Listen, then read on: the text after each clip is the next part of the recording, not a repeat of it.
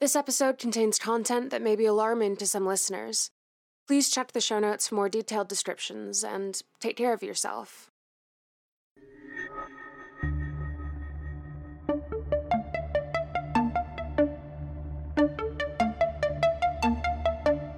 Null and Void, a piece of cake podcasted network production.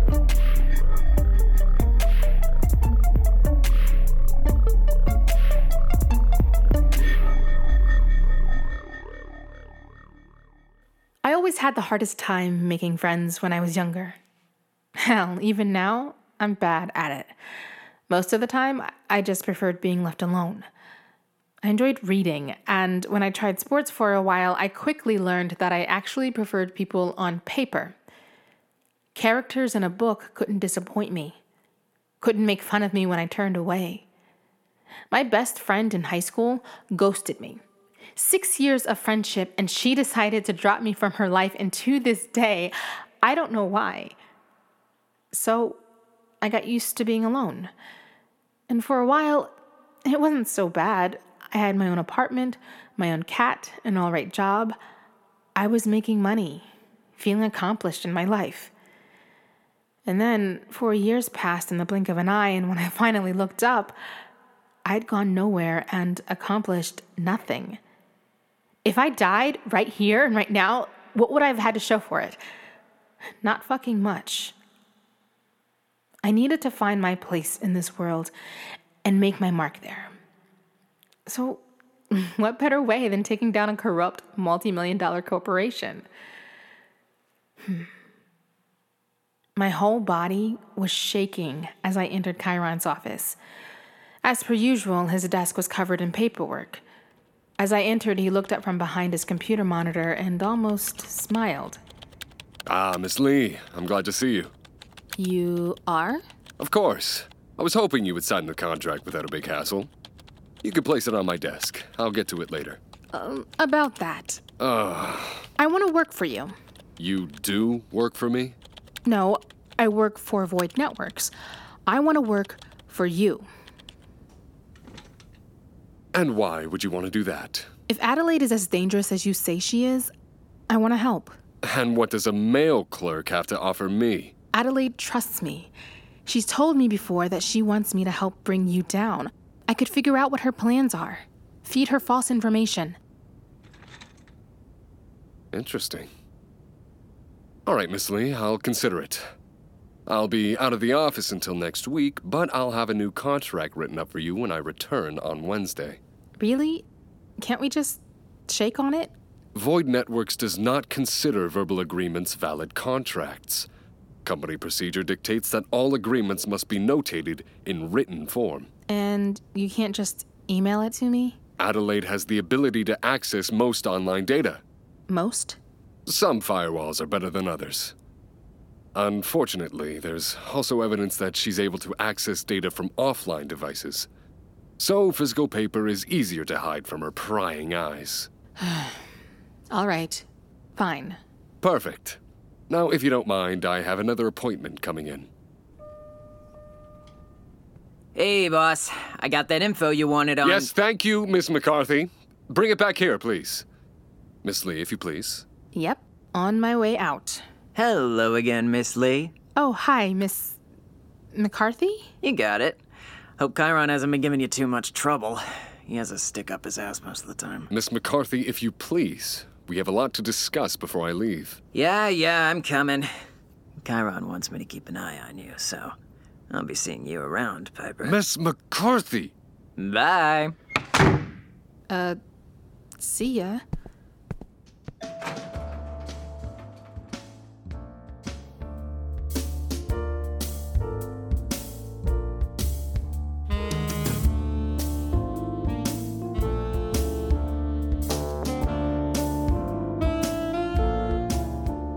Did he take your offer? I think so.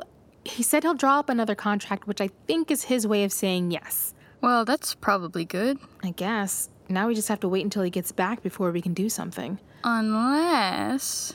Unless. Well, if Chiron is going to be out of his office and we can't access any digital data. Is your phone off? Of course. Yours? Yes, But no, I'm not going to break into my boss's office, Dodger. Why not? You could download Chiron's entire hard drive and give it to Adelaide. Hold on, I think I have an external hard drive you could use. Oh, and I know Chris has a jammer. We can knock out the cameras. Dodger, I can't. I it it's too dangerous. I'm not doing it. Why not? Chiron won't be there. I think he's having me followed. Miss McCarthy said that she'd be keeping an eye on me. Who the hell is Miss McCarthy? I think she works for Void Networks, but I'm not quite sure what she does.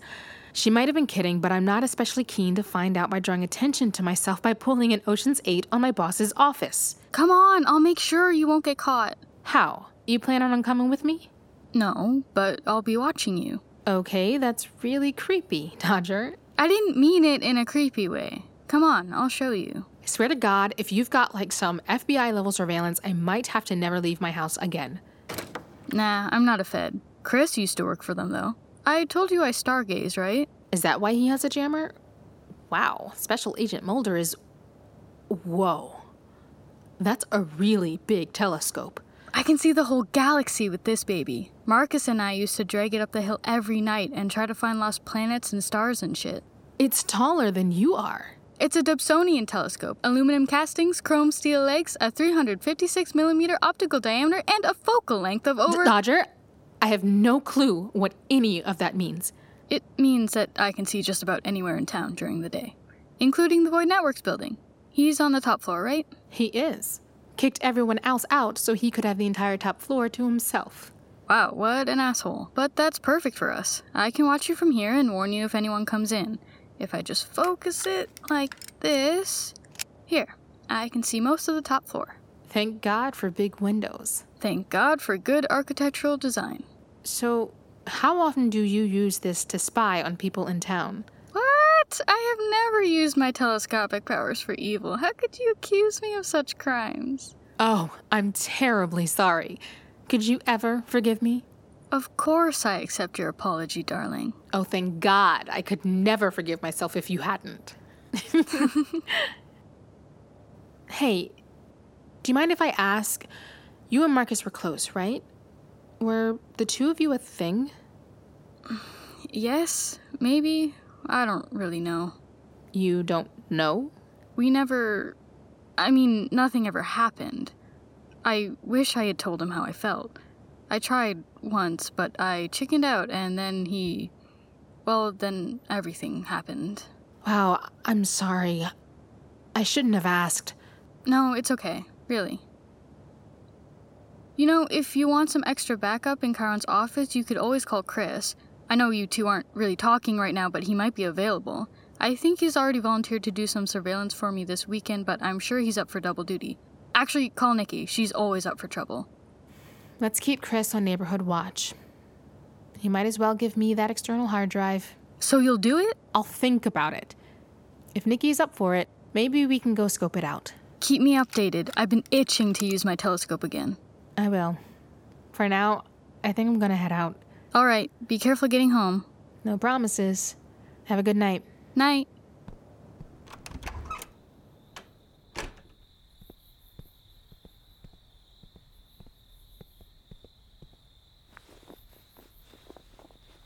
The hell are my cigarettes? Ah.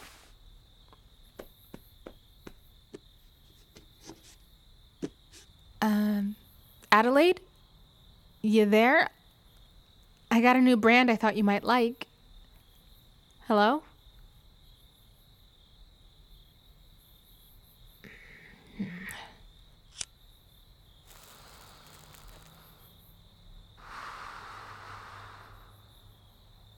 Nothing. of course not. Why would a super advanced AI want to smoke anyway? Well, actually, Oh my goodness! Piper, stop screaming, please. Fuck! Stop scaring me! I can't help the fact that you're easily frightened. Do you not make noise? I don't. Well, not unless I need to. And the smoking? Oh, the menthol does something to my processing that is delightfully messy. So you're physical? But in the desert, you didn't seem corporeal. I was a little less real there than I am now. I'm sorry, you're going to have to spell that one out for me. It's, um, it's hard to explain. My brain is connected to one place, the main server. That server allows me to be uploaded online, but it also has a type of parental control that has the ability to restrict my actions and thoughts. If I'm spread too thin or don't have enough power, well, they can revoke all my permissions. Wait, who? The King Company, Chiron and the other royals. If I gain enough power, I can convert bits of my main code into different types of data. When I need to hide from this parental control, I can use a sort of VPN to mask my location, so they can't keep me contained. And that makes you physical because. Because of a code I created. Right now, I am beaming my code between a few satellites 2,000 miles above us. From there, I'm beamed back down in the form of solidified electrons. Unfortunately, the further away I am from any sort of electrical signal. Like those cell towers. Exactly. The further I am, the harder it is to maintain a physical form, and the harder it is to remain in control of my freedom. So you lost the connection. When everyone started arguing, my emotions overrode my altered programming, and my administrator managed to revoke my permissions. I was no longer able to manifest outside of town. Does that make any sense? No, but I don't know enough about coding to dispute it. Sorry. That's the best way I can explain it. So, you can smoke. Can you eat or drink? Hmm. I haven't tried, but I think I could. I would enjoy the opportunity to test it out. I think I'd like chocolate. Well, why don't we go try then? It's not too late. There's a great burger place in town. Or maybe Thai? Piper Lee, are you asking me out on a date? I was just proposing an experiment. If the AI has the ability to inhale smoke, then she must have the ability to consume food and water. Uh huh. Okay, yeah, I'm also asking you out. I would love to, but I can't. Oh, okay, yeah, I get it.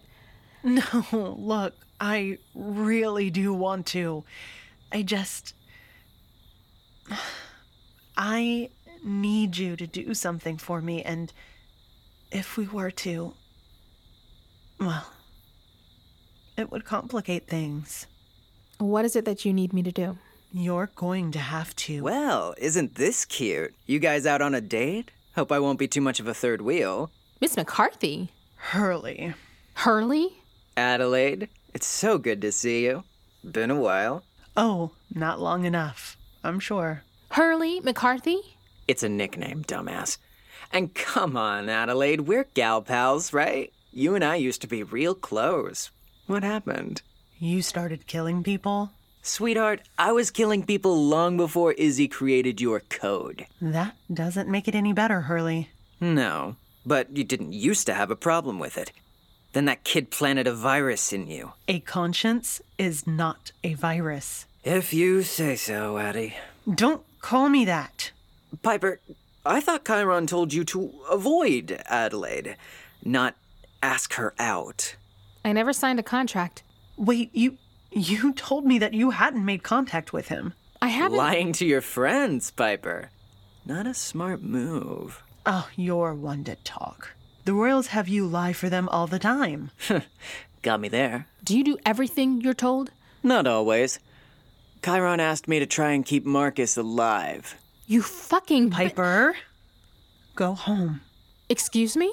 Go home. I will contact you later. Wait, you're sending me home? Are you fucking kidding me? Aw, see you around, Piper. We'll try not to have too much fun without you. You two, Hurley, go home. What did I do? Hurley, I swear to God, I am not having it. God Christ, when did you become such a fucking snooze fest? Fine, I guess, since Piper's in timeout. I got better things to do. See you around, ladies. Listen, Adelaide, I know. I know.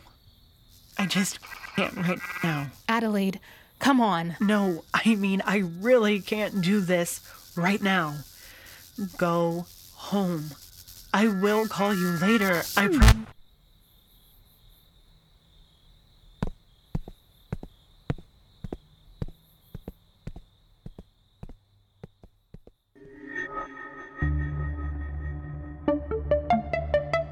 Null and Void was written by Cole Burkhart and edited by Sterling Ray and Amber Haltz.